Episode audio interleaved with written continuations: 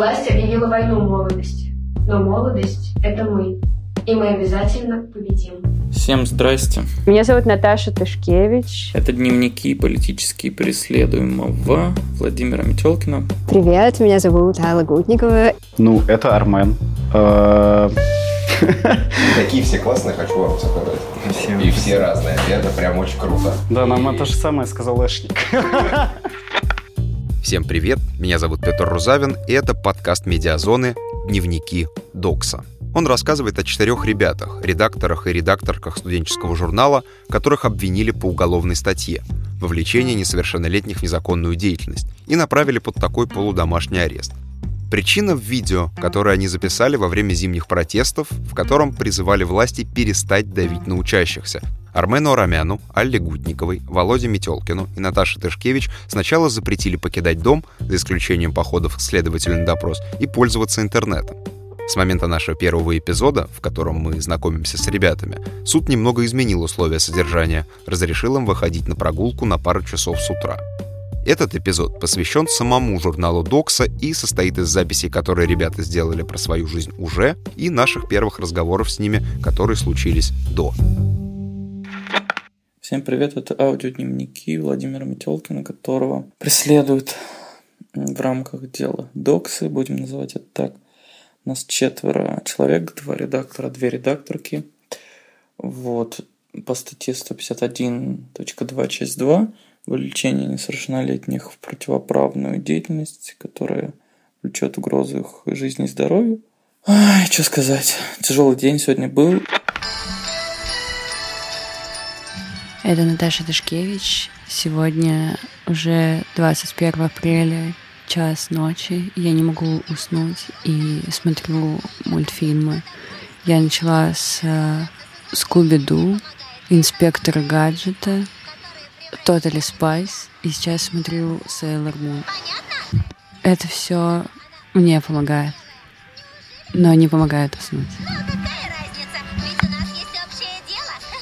Когда я смотрела Totally Spice, то я думала, что именно этот сериал помог мне придумать, как э, спрятать iPhone в нужный момент.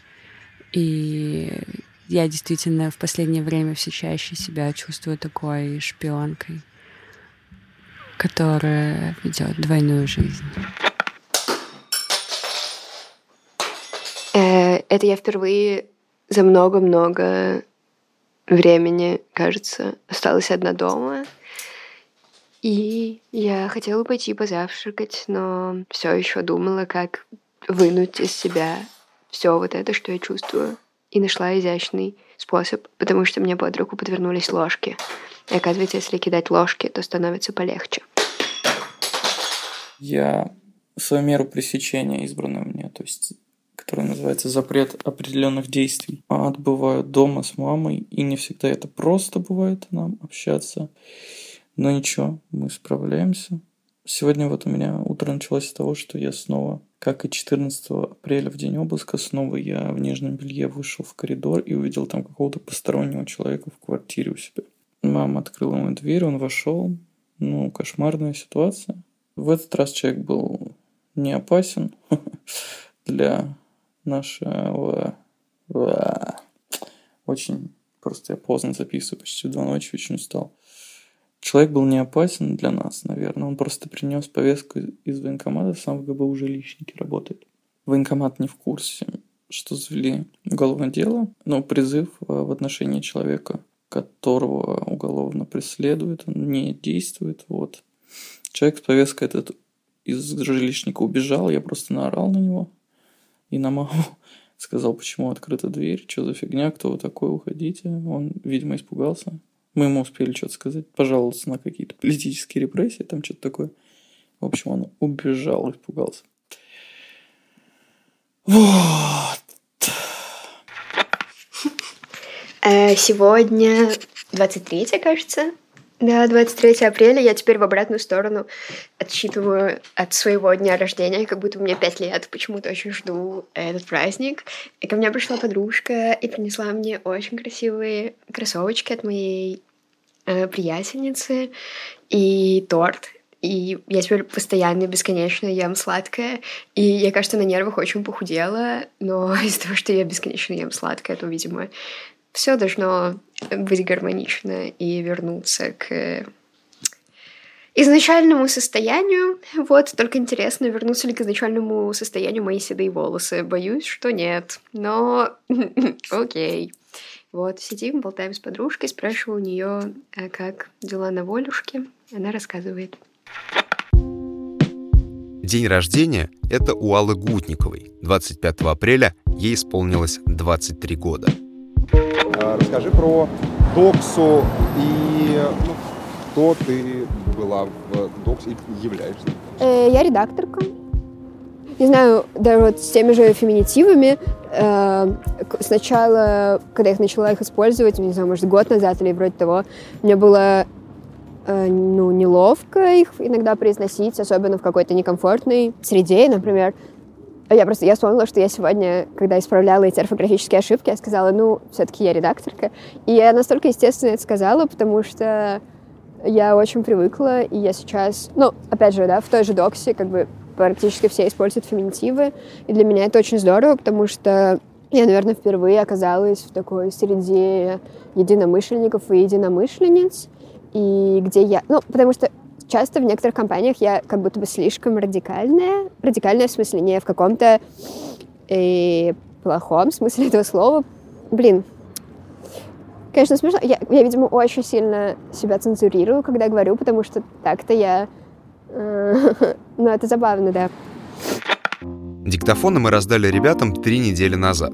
Все это время они через кого-то из знакомых передавали и продолжают передавать записи хроники своей жизни. Более подробно каждому из них мы посвятим следующие эпизоды. И, пожалуй, единственный, кто манкирует ведением аудиодневников, пока — Армен Арамят. Я что-то саботирую дневники, ну, потому что на самом деле у меня просто никаких мыслей нет. У просто нет мыслей, проблема в этом. У него нет мыслей. Это тоже... С ним мы общаемся после заседания суда, на котором ребятам разрешают гулять по два часа в день. Не, я каждый день веду с новой книжкой в СК, поэтому сегодня я взял утопию правил Гревера. Просто такая рутина, все повторяется каждый день, и типа у тебя одни и те же переживания, одни и те же мысли, и поэтому как-то да, сложно что-то расскажи о журнале. Как вообще, помнишь ли ты, как его началась история? Ну, журнал уже достаточно давно появился по меркам таких проектов. Недавно мы отмечали, да, четвертый год э, создания журнала.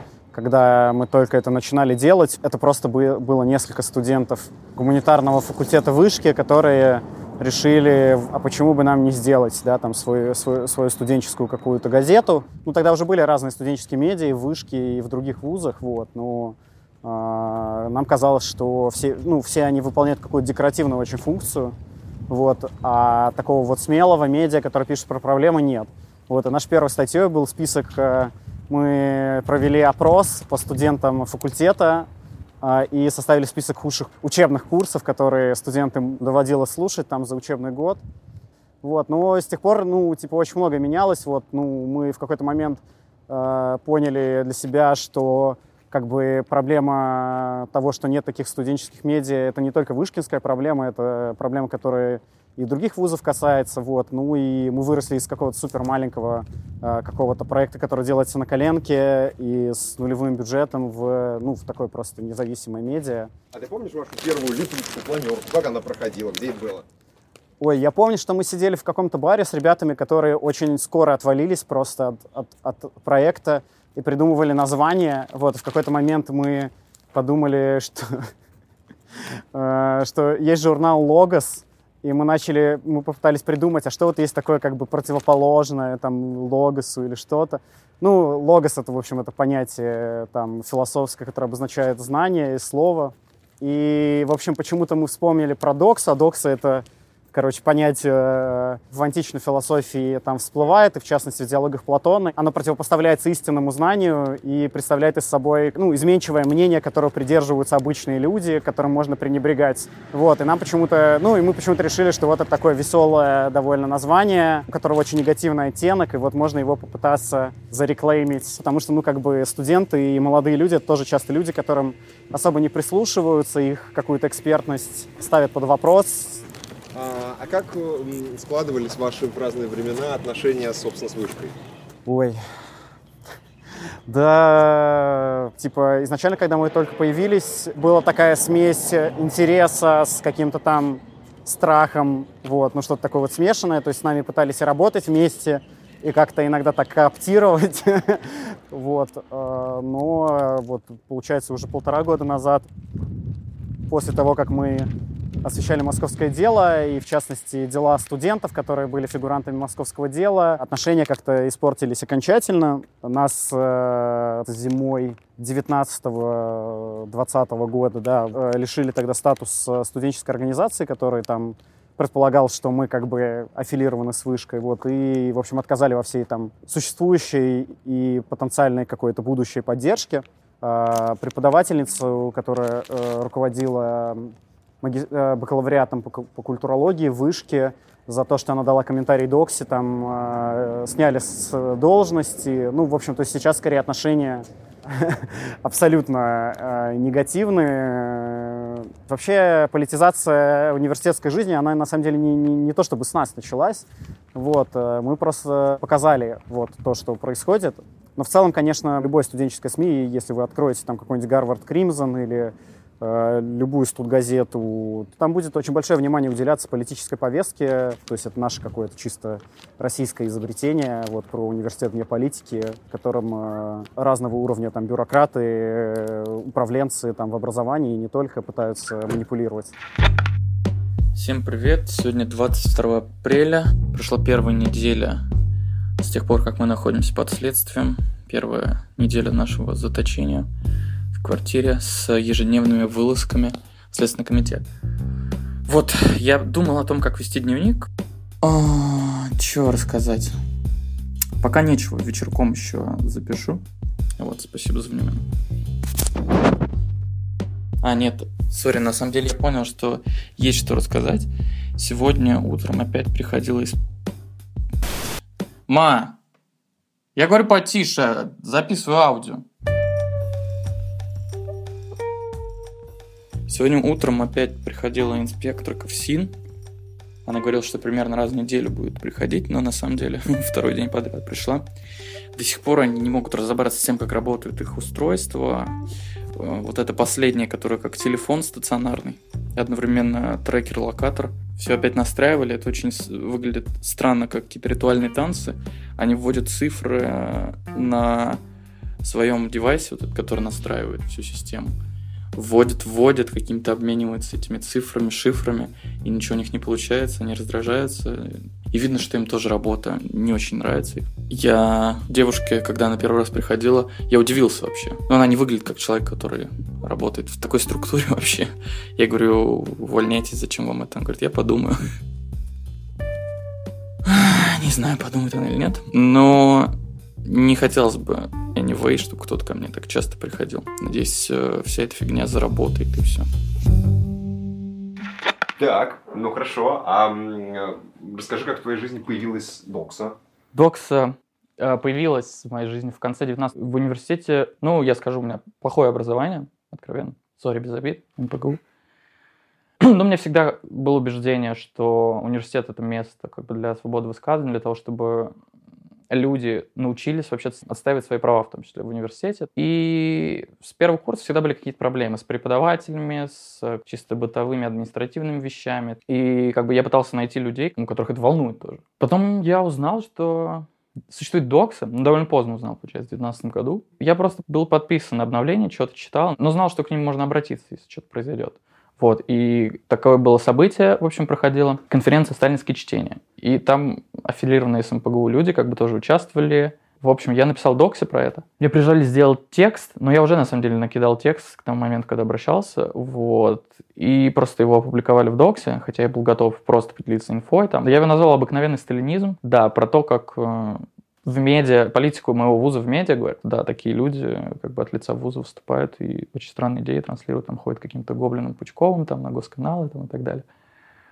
Вот. Потом, да, у Докса был набор в начале года, и все, я пришел в набор. Начал сначала писать тексты, и потом просто благодаря вот нашей структуре горизонтальной в доксе, как бы у нас нет какого-то там прикрепления к земле, мы можем выбрать какую-то другую деятельность в рамках редакции. А, вот. Я начал заниматься мерчом, печатать футболки. Вот Pride футболки, это я был координатором отдела, мы вот это все придумали с ребятами. А потом все, мы поняли, что Докс поняла, что хотим развивать а, аудио-видео продакшн еще.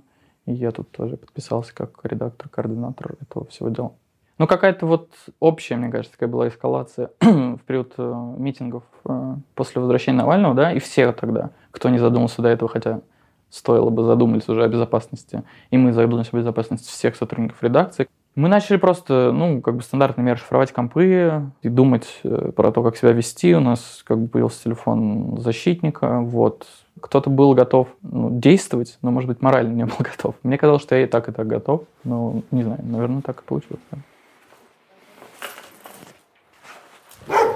Как у вас отношения внутри коллектива? Я понимаю, что их, это, можно сказать, что хорошие, да, но в целом при том, что у вас нету лидеров, да, ну, условно, формального главного редактора и так далее. Mm-hmm. Как это вообще все выстроено? Как бы ты это описал? Очень много сейчас, видимо, нас все спрашивают, и мы говорим про нашу горизонтальность, но в целом редакция устроена так, как мы, наверное, все хотели бы, ну, я, я точно могу за себя говорить, было бы устроено. Просто по дороге идем. Нас, да, нормально. Это я вас завел куда-то не туда, извините. А, как бы мы хотели, чтобы было бы устроено общество, наверное, да, когда нету строгой иерархии, э, отношений подчинения какого-то вот. И каждый имеет э, право высказываться, каждый имеет голос, и решения принимаются вот на основе этого нашего консенсуса. То есть мы... Вы голосуете? Нет, как раз это принципиально наша позиция, что голосование, оно просто сводит на нет э, голоса тех, э, кто оказался в меньшинстве как бы в этом голосовании. Как бы у нас не принимается решение голосованием. Мы просто общаемся. По, любую позицию... Давайте обойдем, может. Давай, я только за. Да. Для нас принятие решения — это участие в обсуждении, в дискуссии, как бы, где каждый высказывает свою позицию. И каждый старается услышать другого. Конечно, тут есть издержки в том смысле, что много разговаривать приходится. Нас в редакционном чате там 30, что ли, человек сейчас. В редколлегии чуть-чуть поменьше. Но это добровольно, никто никого не насильно не принуждает. Как бы есть какие-то объявления. Сейчас обсуждается вопрос, он обсуждается на летучке очной или на созвоне, или просто в чате сейчас. Идет обсуждение, и, по идее, что-то происходит, консенсус достигается какой-то, вот. То есть, если там никто не пришел, пришли три человека, они решили, все окей. Если пришло 30 человек, они всех... Ну, такого не бывает никогда. Потому что надо понимать, что участие вот в этих процедурах, обсуждения, оно трудозатратная, ну то есть реально эмоционально и по временным ресурсам каким-то. То есть не то, чтобы все горят желанием во всех обсуждениях всегда участвовать. То есть да, это... Да, демократия это трудно.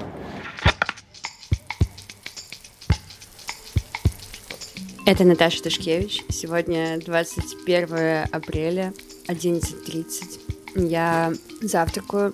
Мне приготовили прекрасный жареный тофу с черемшой и кабачками.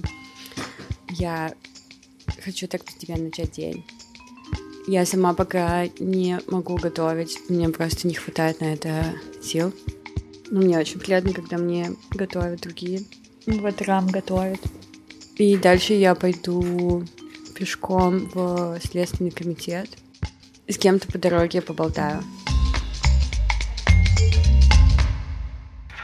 А расскажи про, ну, собственно, доксу, Мгм. вышку, как это все у тебя. Ну, Ты когда- помнишь момент, вот, как, ну, в смысле, как, как, как в твоей жизни возникла докса? Да, да, И- да, да.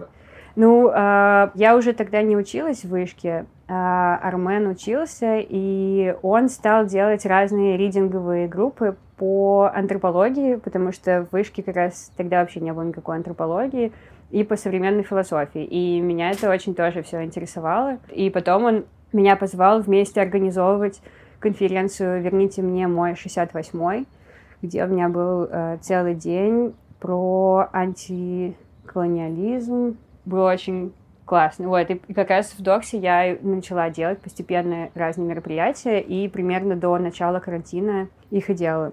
То есть я постепенно начала туда включаться, и на самом деле официально редакторкой Докса я стала в тот момент, когда меня задержали на митинге летом 19 года, и Докс дала новость, что вот э, наших редакторов э, таких-то задержали, и в том числе меня. Я очень активно включилась в кампанию в поддержку узников московского дела. Докса тоже очень там освещала студентов, и я ходила, например, на суды к Андрею Баршаю в тот же самый басманный суд, куда теперь я хожу сама. Делаем глубокий вдох, поднимаемся на полупальцы, вытягиваемся в потолок и на выдохе опускаем руки вниз. Сегодня девятый день, и я подумала, что стоит, наверное, сделать зарядку. И я впервые сейчас делаю зарядку, потому что я уже чувствую, что мой несчастный организм и все это не выдерживает, и мне очень э, неудобно в своем теле. И я постоянно нервничаю и устаю. Продолжаем дышать. Что вообще такое докса? Я бы сказала, что... Ну, нет, понятно, что можно сказать, что это сообщество единомышленников и единомышленниц. Да, наверное, если это начиналось как медиа, как журнал, то сейчас, мне кажется, как будто бы это больше даже комьюнити. Какое-то время назад был день рождения Доксы, и там э, так много людей э, вставали на стул, условно, чтобы сказать тост, и говорили что-то очень похожее на то, что чувствую я. Я не знаю, ну да, это какое-то типа сообщество небезразличных людей, это очень приятно, да, типа активистов и активисток. При этом, как бы, есть какое-то такое очень странное, вот тоже среди, э, внутри академии, и в основном э, среди преподавателей и преподавательниц более как бы, старшего поколения есть какое-то такое представление о том, что типа активизм это очень э, поверхностно, типа это ничем не фундировано, они особенно ничего не знают, они просто бегают, значит, взад вперед со своими плакатами и транспарантами и вот чего-то там орут, а вы бы сели и делом бы позанимались. Ну, э, многие из редакции сидят сидят, нет, ну, в смысле, пока никто из редакции не сидит, слава богу. Ну, в смысле, сидят, занимаются делом, я хотела сказать, занимаются наукой, и для меня это не взаимоисключающее что-то, а наоборот взаимодополняющее. Я не э, понимаю и отказываюсь понимать, каким образом э, наука или журналистика может быть Э, как бы объективный, как бы над схваткой. Ну, буквально это невозможно. Если это так, то это значит, что вы принимаете какую-то сторону, просто вы поддерживаете статус-кво. В следующих сериях более подробно о жизни Володи Метелкина, Аллы Гутниковой, Наташи Тышкевич и Армена Арамяна. Это подкаст «Дневники Докса». Над ним работают звукорежиссер и редактор Мика Голубовский, редактор Егор Сковорода, журналист Саша Бородихин и я, Петр Рузавин.